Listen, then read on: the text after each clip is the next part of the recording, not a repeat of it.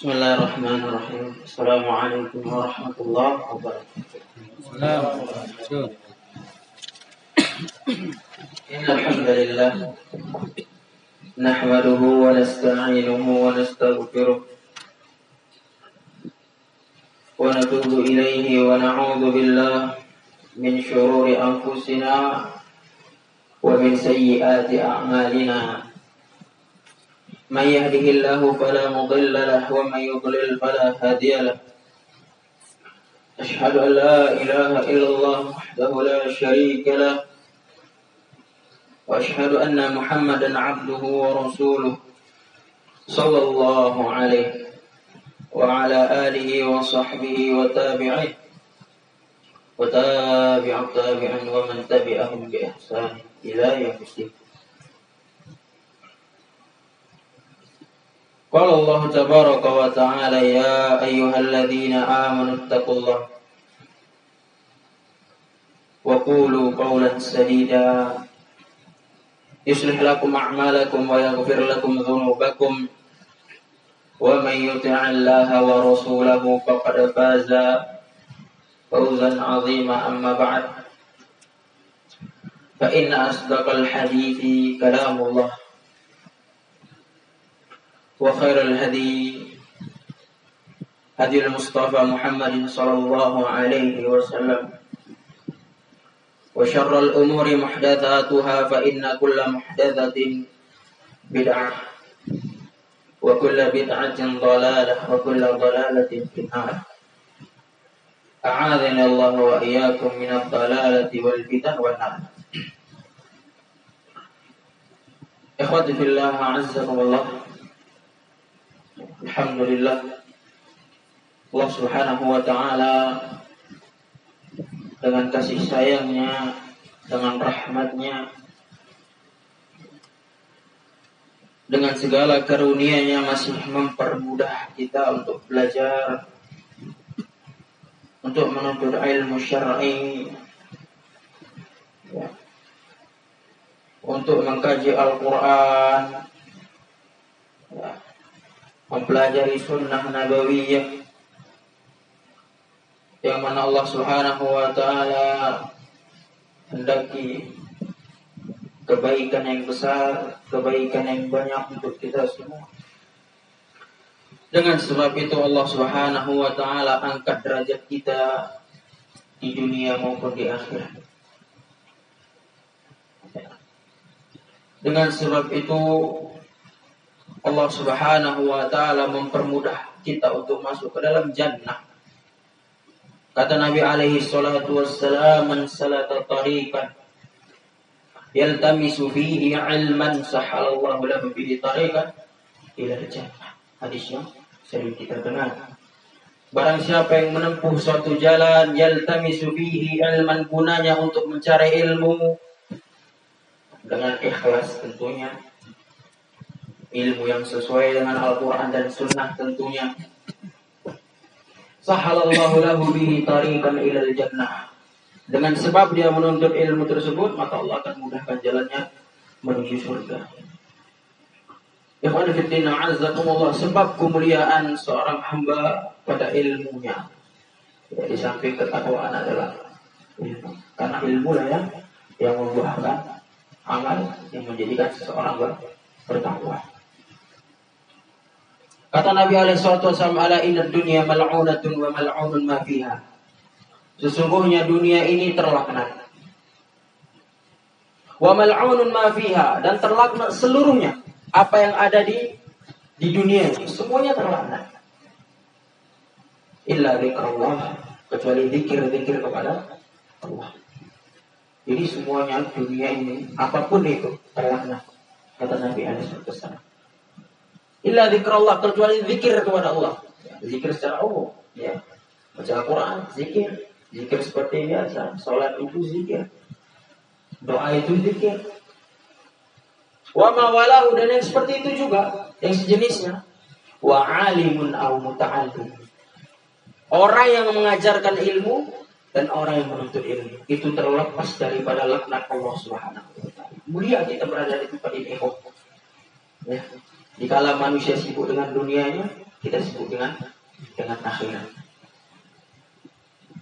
Dikala manusia sibuk dengan ya, hartanya, dengan jabatan pangkat pangkatnya, kita sibuk dengan memperbaiki diri, belajar agama, menambah ketakwaan, eh, memperbaiki amal ibadah. Subhanallah.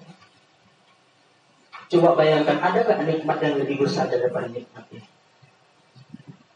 Dikala manusia seluruhnya terlaknat, kecuali orang-orang yang mengajarkan ilmu dan menuntut ilmu, kita terlepas daripada laknatnya Allah Subhanahu wa taala.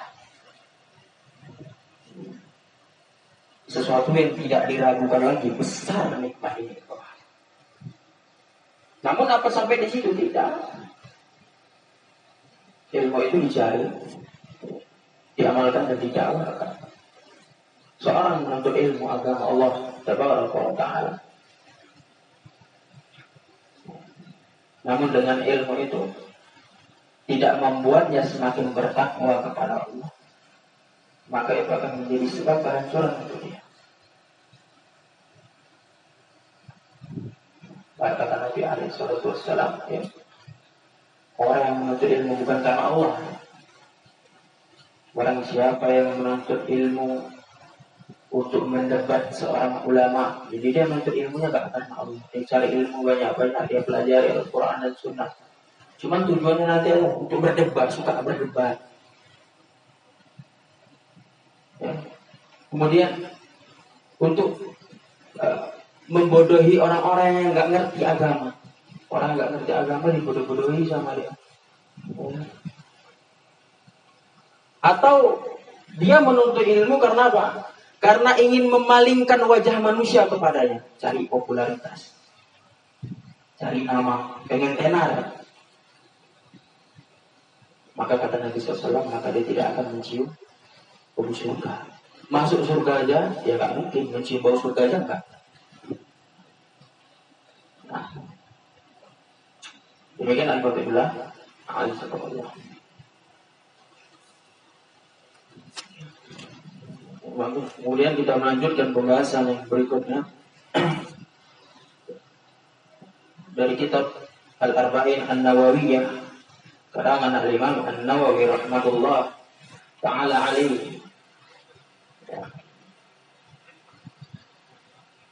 Pada pembahasan yang kemarin kita telah membahas tentang al-amalu bil khawatim bahwasanya amal itu tergantung pada pada akhirnya? Akhir kehidupan seseorang.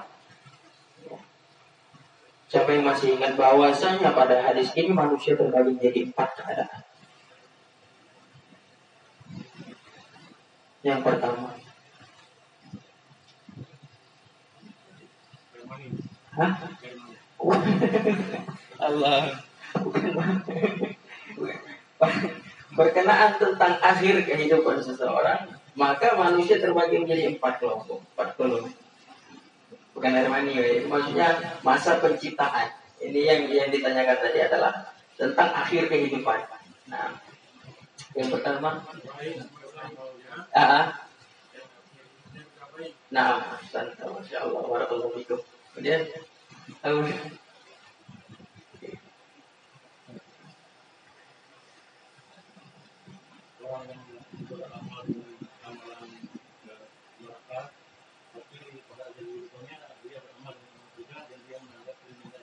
Nah, itu yang kedua.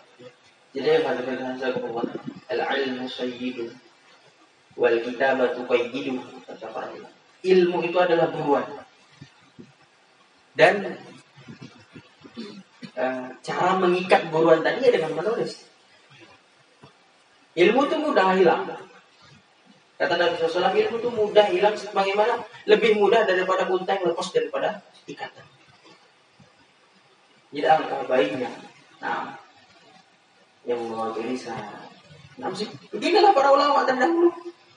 Ya, mereka mendengar hadis, mereka mendengar riwayat-riwayat. Nah, mereka membawa buku tulis, ya, mereka membawa tinta-tinta Ada seorang ulama ketika dia menulis hadis, hadis itu terbakar. Sedih. Di situlah ilmu tadi. Sedih sekali dan Masya Allah. Kertas ini kalau dia bilang sebelumnya nggak berarti apa-apa. Kertas ini, kertas putih itu sebelumnya nggak berarti apa-apa. Tapi setelah ditulis ayat-ayat Allah, ditulis hadis-hadisnya Nabi, ucapan akwalnya para ulama salaf, kertas itu jadi mulia. Nggak bisa diletak sembarangan tempat. Kertas itu putih, gak ada, gak ada harganya, gak ada mulianya. Diletak di mana aja bisa. Tapi setelah ditulis kita Allah, hadis-hadis Nabi, mulia dia. Apalagi manusia yang belajar Al-Quran, belajar Sunnah, gimana mulia? Kertas saja bisa mulia. Kertas saja bisa jadi mulia. Apalagi kita. Karena memang kemuliaan seseorang hanya terletak pada ilmu dan takwa. Nah, seperti itu. Yang pertama adalah seorang yang semasa hidupnya beramal dengan amalan baik, kemudian matinya adalah keadaan baik. Kemudian yang kedua, seorang yang beramal dengan amalan baik, eh, seorang yang beramal dengan amalan buruk. Kemudian matinya dalam keadaan baik. Nah, yang kedua, yang ketiga. Dengan mati dalam keadaan buruk. Dan yang keempat, pembuatan.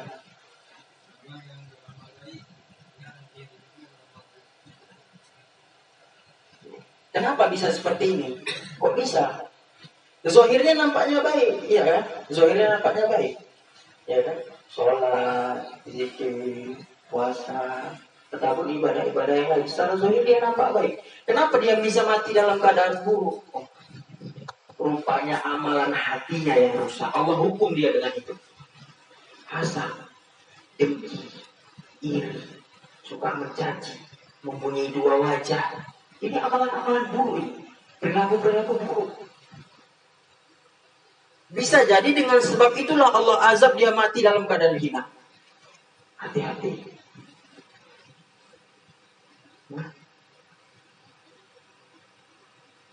Periksa amalan hati kita. Bisa jadi dengan sebab itu Allah hukum kita mati dalam keadaan su'ul khotimah. Nauzubillah. Ada seorang sahabat Nabi SAW.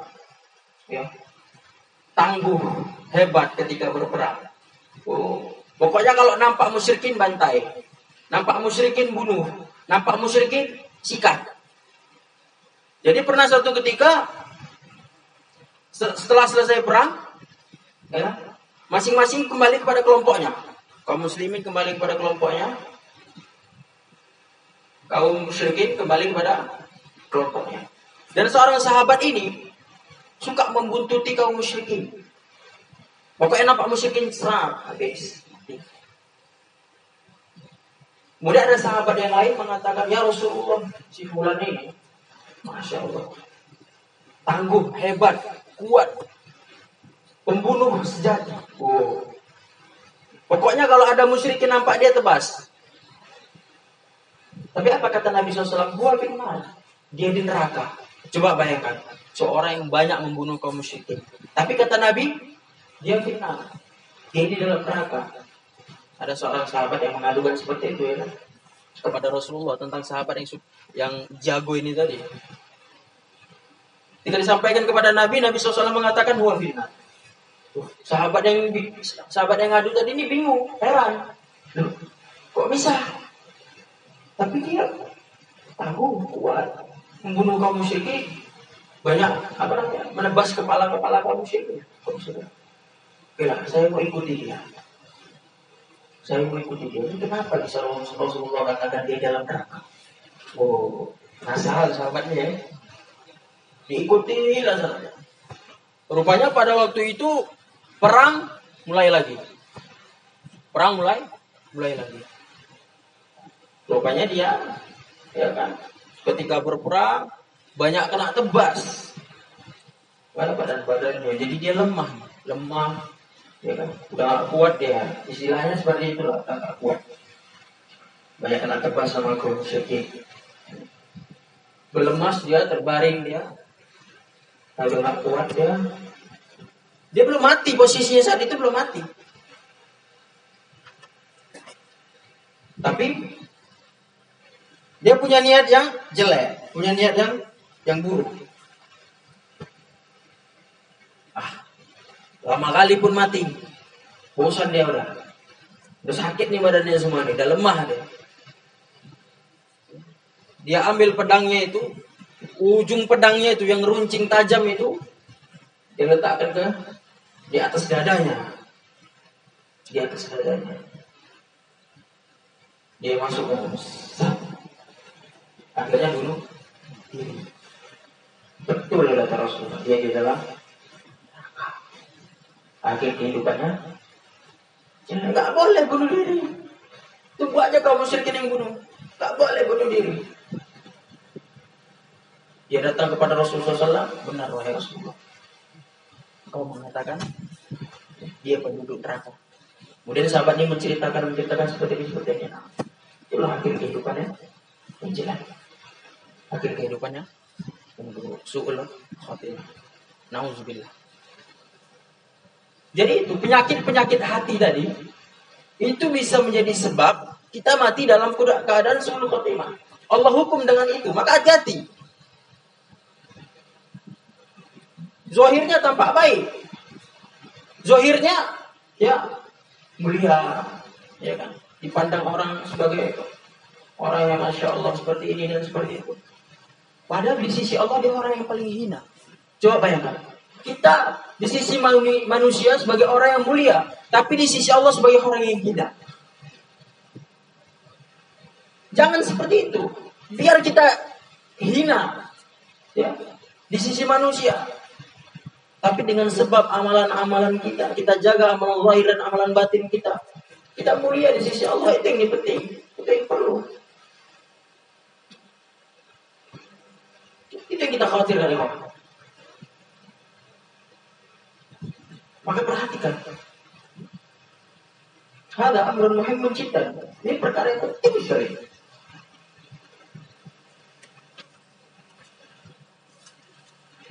Nah.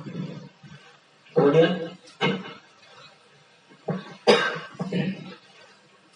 lanjutkan hadis yang berikutnya.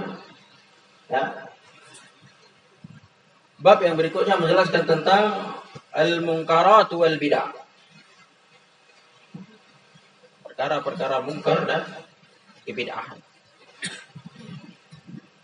Kita baca sama-sama ya. ya hadisnya kita baca sama-sama.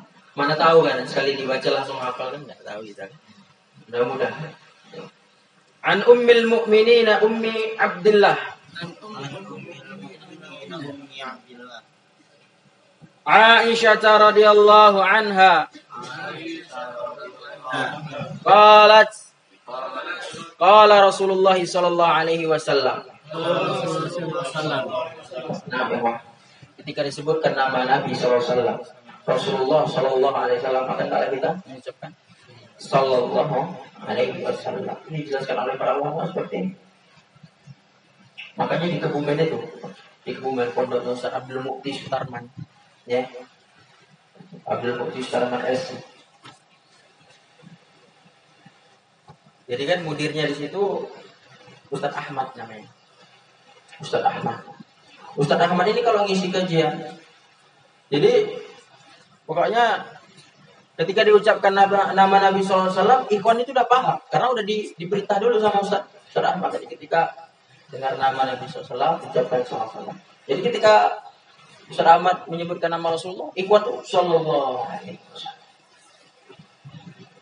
Rasulullah Sallallahu Alaihi. Kata Nabi SAW, Al-bakhilu man tu indahu falam yusalli. Kita jangan jadi orang yang pelit, jangan jadi orang yang bakhil. Orang yang bakhil kata Nabi SAW, man tu indahu falam yusalli alaih. Orang yang nama pun disebut di sisinya tapi dia tidak bersalawat kepada aku. Man salla alayya salatan sallallahu alaihi asran Barang siapa yang bersalawat kepadaku satu kali Maka Allah akan bersalawat kepadanya Sepuluh Sepuluh kali Cukup Sallallahu alaihi wasallam apa berarti? Sallallahu alaihi wasallam sepuluh kali Allah bersolat itu.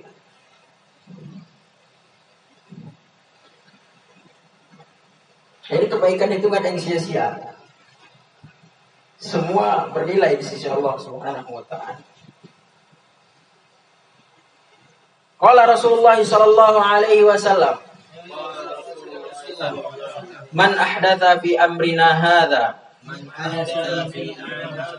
ma laisa minhu ma laisa minhu fahuwa raddun. fahuwa raddun.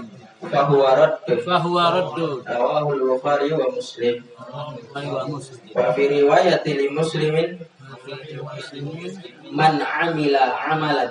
Amalan. Laisa alaihi amruna. Laisa alaihi amruna. Fahuwa raddun. Nah, hadis yang pertama itu diriwayatkan oleh dengan lafaz yang man ahdatha fi amrina hadza ma laisa minhu fahuwa raddun itu diriwayatkan oleh Imam Bukhari dan Muslim. Namun dalam lafaz yang lain man amila amalan. Tadi man ahdatha. Sekarang man amila amalan laisa alaihi amruna fa huwa ini? Diriwayatkan oleh Imam Muslim. Hadis ini berbicara tentang sebuah amalan ya yang mana tidak berasal atau bersumber daripada Nabi Wasallam ya. Tidak pula yang dilakukan oleh para sahabat ya, atau ijma kaum muslimin maka itu termasuk daripada kebidahan amalannya bid'ah. Apa sih sebenarnya yang dimaksudkan dengan bid'ah? Nah, Imam Ash-Shatibi mengatakan di dalam kitabnya Al-I'tisam beliau mengatakan rahimahullah tariqatun fid din sebuah metode beragama mukhtara'atun yang diada-adakan cara beragama metode beragama mukhtaratun yang diada-adakan. Ini kata Imam Asy-Syatibi. Beliau pengarang kitab Al-I'tisam. Ya.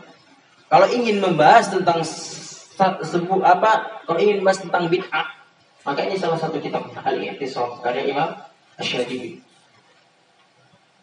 Nah, Tariqatun fid din mukhtara'atun, sebuah metode cara beragama yang diada-adakan. Tudahi syariah. Bentuknya macam syariat. Bentuknya macam macam syariat bentuknya.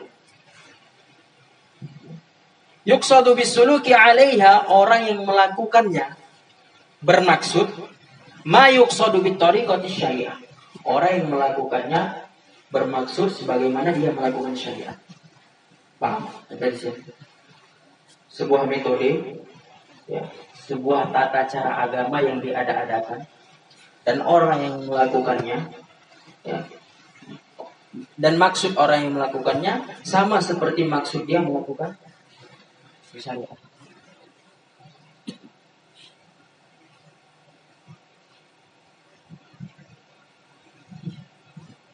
Nah, demikian memang mereka orang-orang yang senantiasa melakukan perkara-perkara baru di dalam agama. Mereka mengamalkan itu ya sebagaimana katanya mereka mengamalkan syariat. Padahal itu bukan itu bukan syariat. Sudah syariat, bentuknya macam syariat memang. Tapi pada dasarnya dia bukan berasal daripada syariat.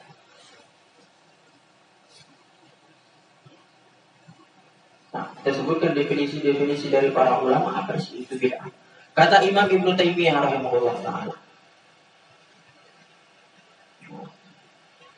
Ma khalafatil kitab was sunnata wal ijma' as-salafi al wa ijma' salafi al ummati min al i'tiqad wal ibadat Segala sesuatu yang menyelisihi Al-Quran dan As-Sunnah serta ijma'nya para salaf. Baik dalam permasalahan akidah maupun permasalahan ibadah ibadah. segala sesuatu yang menyelisihi Al-Quran dan As-Sunnah serta ijma'nya para salaf baik dalam permasalahan akidah maupun permasalahan ibadah. Nanti kita akan sebutkan nah, kelompok-kelompok yang sesat yang mempunyai akidah serta ibadah yang menyelisih Al-Quran dan As-Sunnah. Nah, Demikianlah akhwatifillah azzakumullah. Orang yang senantiasa berbuat perkara-perkara baru di dalam agama, mereka menganggap itu syariat. Dan menganggap perkara itu baik. Kan gitu kan? Kan gitu. Ketika dia melakukan perkara baru di dalam agama, dia menganggap itu baik. Dan bagian daripada syariat. Perkara baru di dalam agama ini sudah sudah sejak dahulu ada. Namun yang namanya makin berkembang zaman, semakin ya, semakin zaman semakin datang, makin banyak, makin tersebar berbagai macam perkara-perkara baru di dalam agama.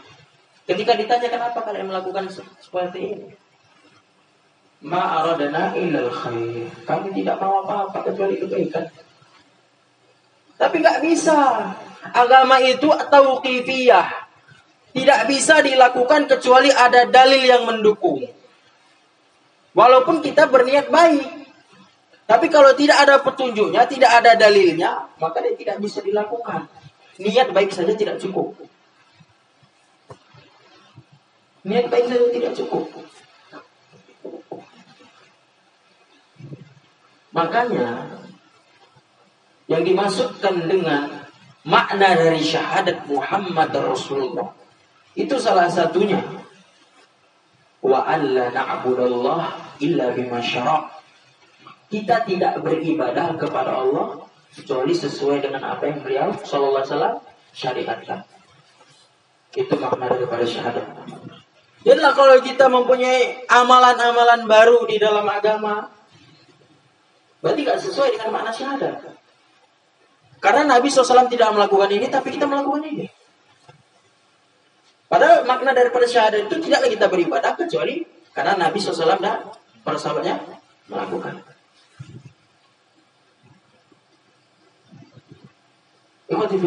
Perkara baru di dalam agama ini. Bukan Wahabi aja yang benci. Wahabi ya. Dengan Wahabi. Bukan Wahabi aja yang benci. Wahabi versi mereka. Padahal kita bukan Wahabi, Wahabi bukan Salafi, Salafi bukan Wahabi. Katanya uh, Wahabi benci amalan kami. Ya, perkara-perkara yang kami lakukan benci anti maulid, anti maulid, anti sholawat, anti ziarah. Subhanallah. Anti ziarah. Coba bayangkan.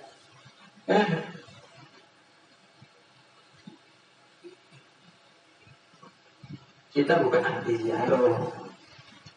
Kita anti terhadap amalan-amalan ketika ziarah. Ziarah itu disunahkan untuk mengingatkan kita kepada kematian.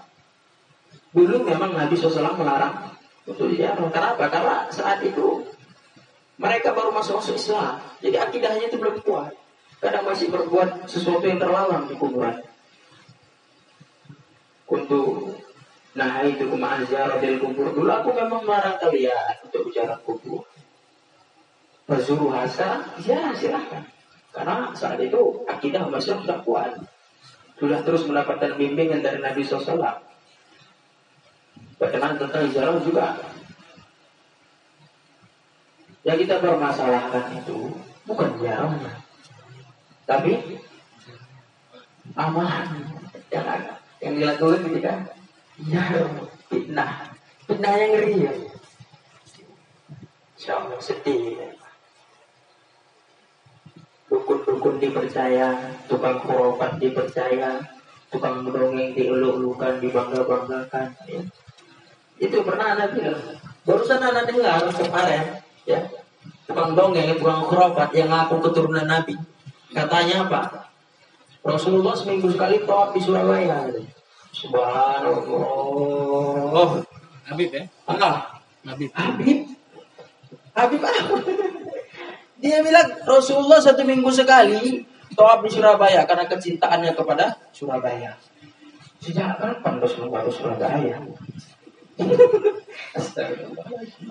Hah? Ini kan tukang khurafat ini. Tukang dongeng. Cerita-cerita sebelum tidur. Ya. Terus dia bilang, ya, man man mata wa huwa fi batnihi qahwa dakhala al-jannah. Au kama qala sallallahu alaihi wasallam. Katanya pula kayak gitu. Hah? Au kama qala sallallahu alaihi wasallam. Man mata wa huwa fi batnihi qahwa, barang siapa yang mati, dia sebelum mati dia minum kopi, dakhala al-jannah. Masuk surga. Coba, siapa yang mengatakan itu kan prophet yang bersorban-sorban besar. Autama kola sosulam atau sebagaimana yang dikatakan Nabi. Coba bayangkan. Kata Nabi SAW, Man kadzaba alayya muta'ammidan wal yatabawa maq'adahu minan nar. Coba. Nggak takut mereka sama ini. Hadis ini sahih. Man kadzaba alayya barang siapa yang berdusta atas namaku dengan sengaja. Itu kan dengan sengaja itu. Sejak kapan Rasulullah ke Surabaya? Hah? Ada lagi yang mengatakan, ya, suatu saya pergi ke Madinah, nah, ya. banyaklah cerita-cerita profet ini. Aduh, ya, waktu saya pergi ke Madinah, katanya, ya, karena kecintaan dan kerinduan saya kepada Nabi, Kemudian saya berdoa dan saya meminta agar saya bisa mencium tangannya Rasulullah. Seketika kuburan Nabi bergoncang. Udah gitu orang banyak percaya bu. Hah? Ya kayak gitu kayak gitu percaya. Seketika kuburan Nabi bergoncang katanya. Gegerlah Madinah ya. Kalau memang bergoncang. Nggak ada pernah sejarah seperti itu. Itu mungkin dia mimpi. Mimpi-mimpi sebelum tidur kan banyak-banyak menghayal, menghalu. Jadinya seperti itu kejadiannya. Kuburan Nabi bergoncang. Nah, tangan Nabi keluar, Nabi SAW keluar dan mencium lutut saya. Uh, mencium lutut lutut dia. Emang dia siapa? Lebih mulia berarti dia daripada Nabi. Subhanallah.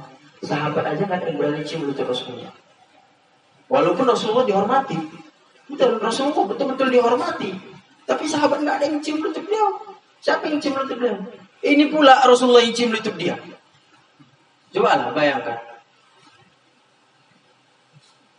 Masya Allah. Zaman sekarang orang-orang seperti ini dibenarkan. Orang-orang yang seperti ini pemahamannya rusak. Ya kan? Ini kalau dibiarkan, ya kan dan umat-umat yang mengikuti mereka, ya, apa enggak umat ini digiring kepada pintu jahanam?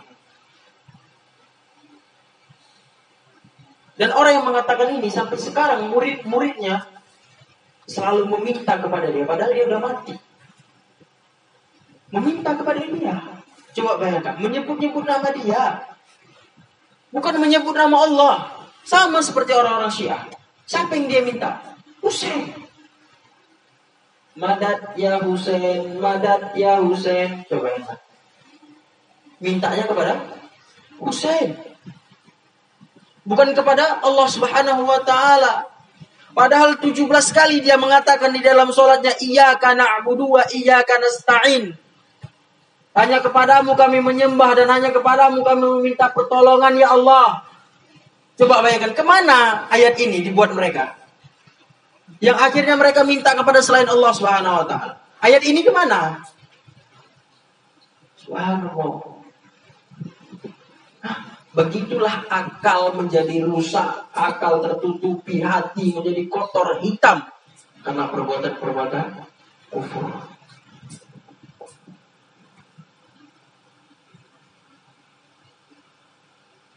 Iwan fitina azzakumullah padahal iyyaka na'budu wa iyyaka nasta'in.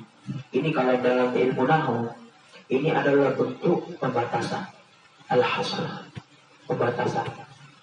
Takribul pahamnya seperti ini. Pendekatan pemahamannya seperti ini. Maksud daripada pembatasan, ya, seperti ini. Misalnya dalam bahasa Arab kita katakan akal tu khubza. Akal tu khubza. Aku memakan roti. Ini gitu. Tapi kalau kita katakan khubzan akal tu berarti maknanya hanya roti yang aku makan. Sama seperti iya kan anak bunuh iya kan ini tadi. Nah, iyaka didahulukan daripada na'budu. Istilahnya maf'ulun bihnya ini didahulukan daripada fi'il dan fa'ilnya.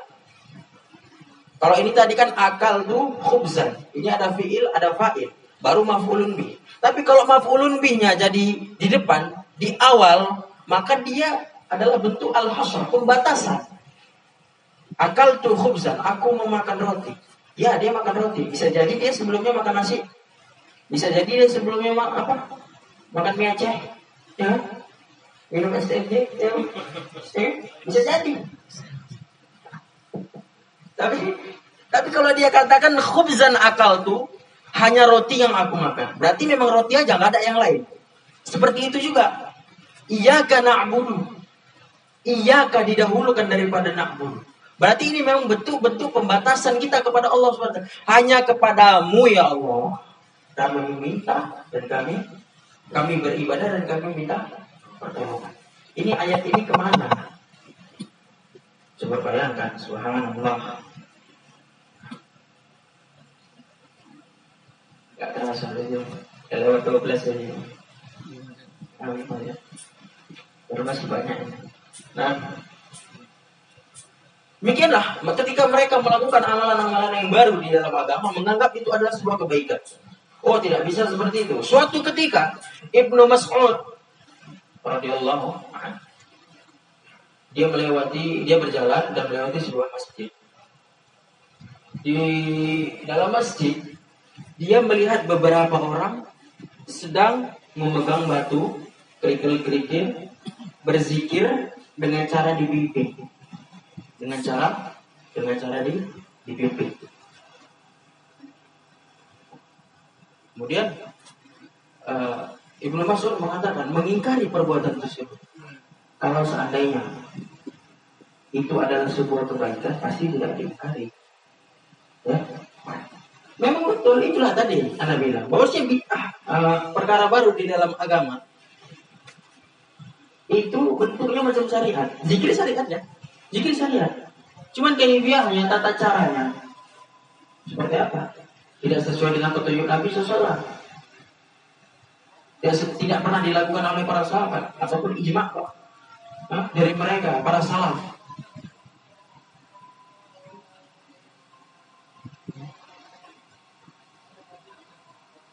Nah, kita tunggu azan sebentar.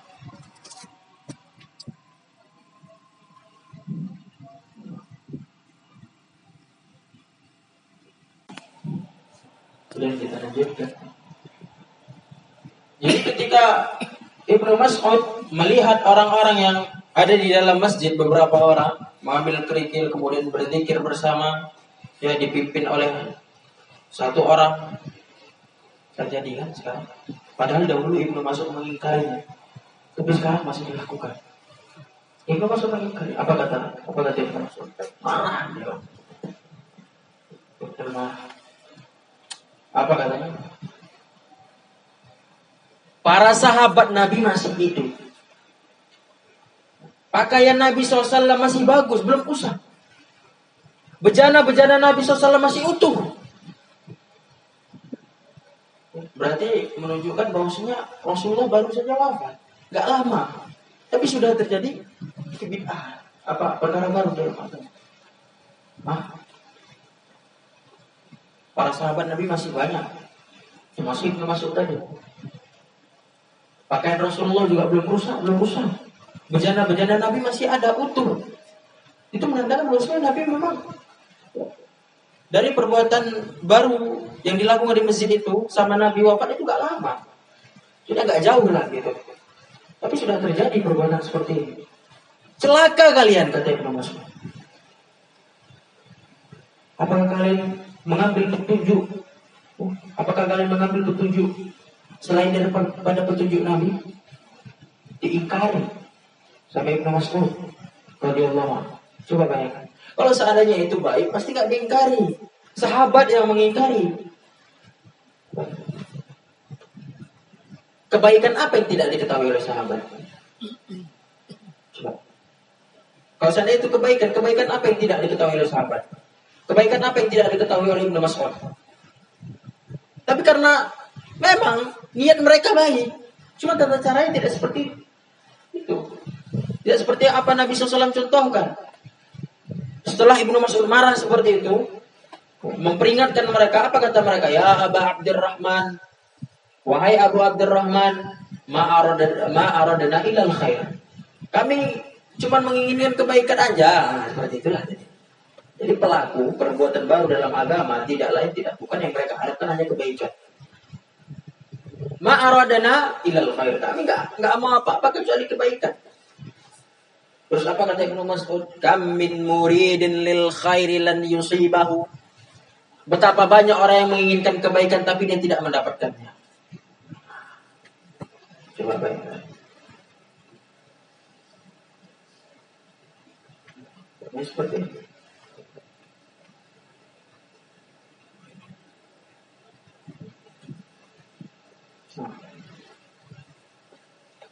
Jadi memang seperti itu alasannya.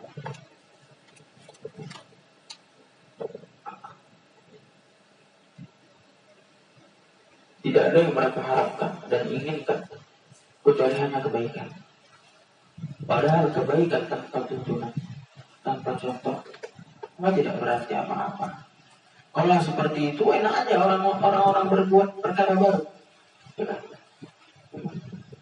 Misalnya malam ini, oh nanti jam 12 baca surah Al-Baqarah sama Al Imran. Baik, baik nggak surah itu? Baik. Tapi tidak ada tuntunan. Jadi masing-masing orang nanti bisa membuat amalan sendiri. Banyak jadinya amalan-amalannya baru. Tidak diperintahkan oleh Nabi SAW ataupun para sahabat atau ijma para salaf. Kan muncul di sana muncul amalan baru, sana muncul amalan baru, sana muncul amalan baru. Kalau beranggapan yang penting baik, nggak bisa. Agama ini dalil. Jadi kalau seperti itu untuk apa Allah Subhanahu wa taala utus Nabi? Yang gunanya untuk mengajarkan mereka. Wahyu yang Allah wahyukan. Jadi kalau seperti ini masing-masing dari kita bebas membuat amalan apa aja, tidak bisa seperti itu. Namun mereka berkilah juga, masih berkilah. Oh sahabat aja ada yang buat tidak ada buat perkara baru dalam agama. Yang masyhur tiga sahabat yang mereka katakan bahwasanya membuat perkara baru di dalam dalam agama. Yang pertama, Khubaib. Khubaib adalah orang yang pertama kali membuat sholat dua rakaat sebelum eksekusi mati. Khubaib.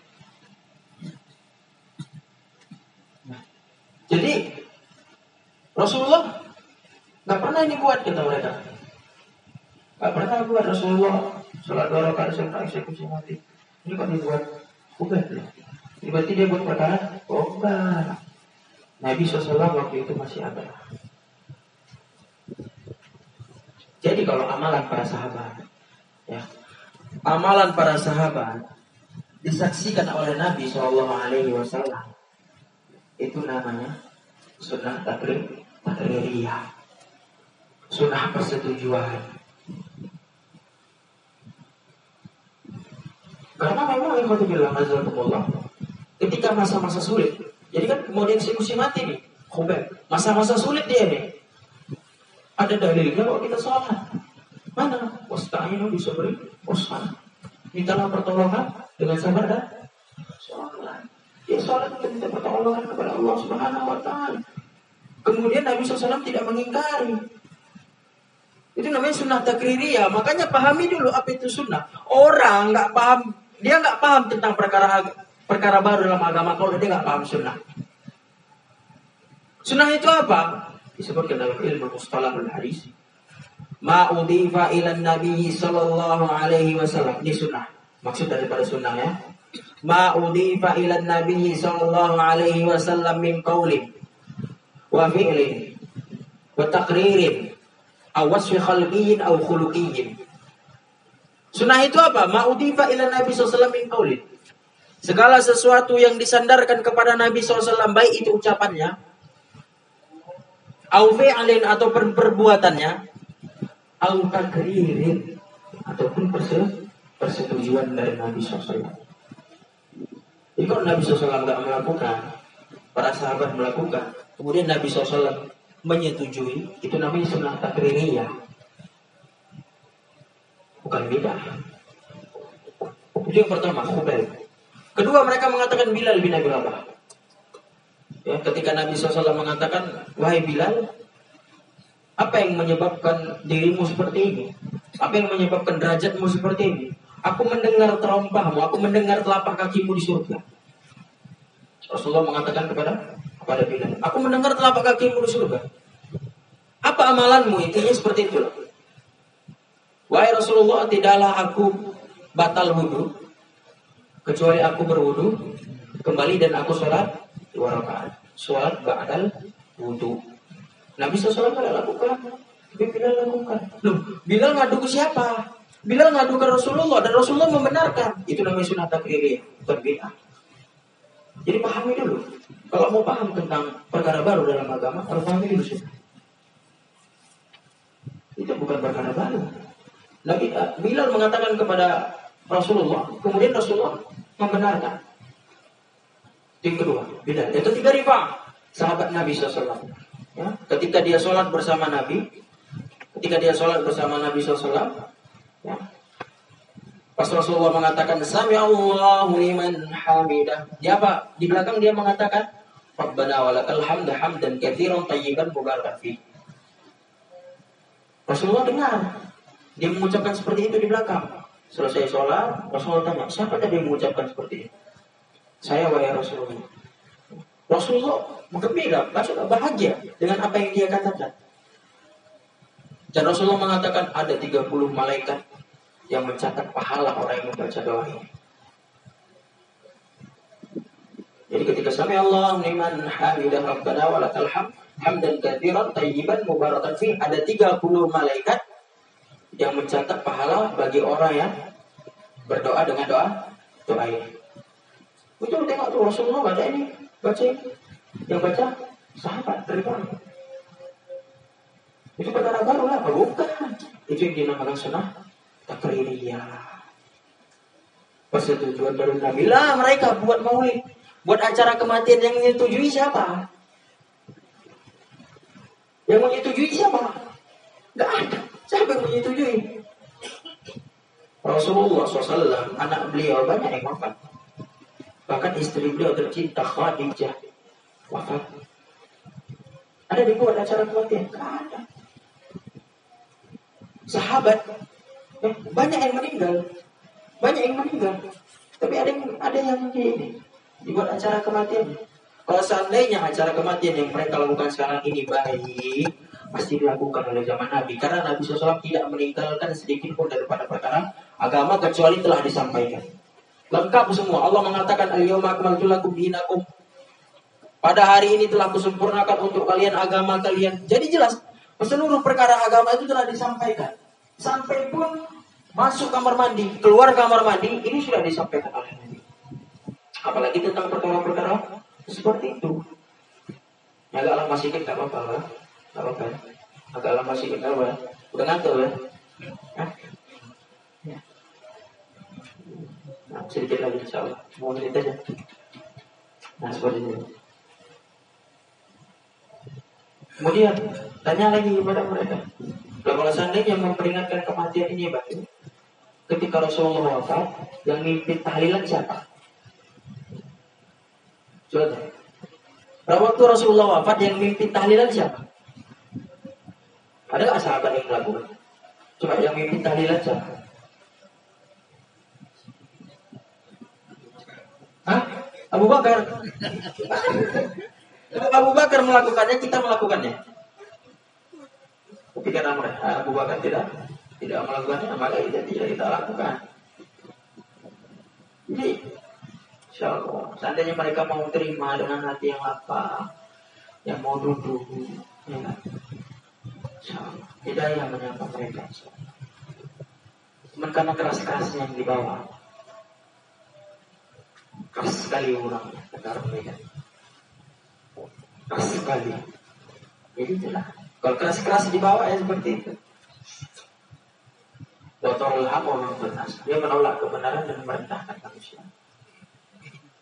Sebenarnya masih panjang ini kan. Kita mau bawa ucapan Syekh Sa'di rahimahullah di mana beliau menjelaskan tentang uh, pemahaman jahminya ya pemahaman-pemahaman yang muncul dari mereka ucap apa kebid'ahan apa perkara-perkara baru baik dalam hal ucapan maupun perbuatan ada kelompok jahmiyah ada rafidah syiah rafidah ada mu'tazilah yang kita sebutkan alasan-alasan mereka kemudian bantahan-bantahan untuk mereka seperti apa dalil apa yang mereka pakai dalil apa yang kita pakai untuk bantah mereka.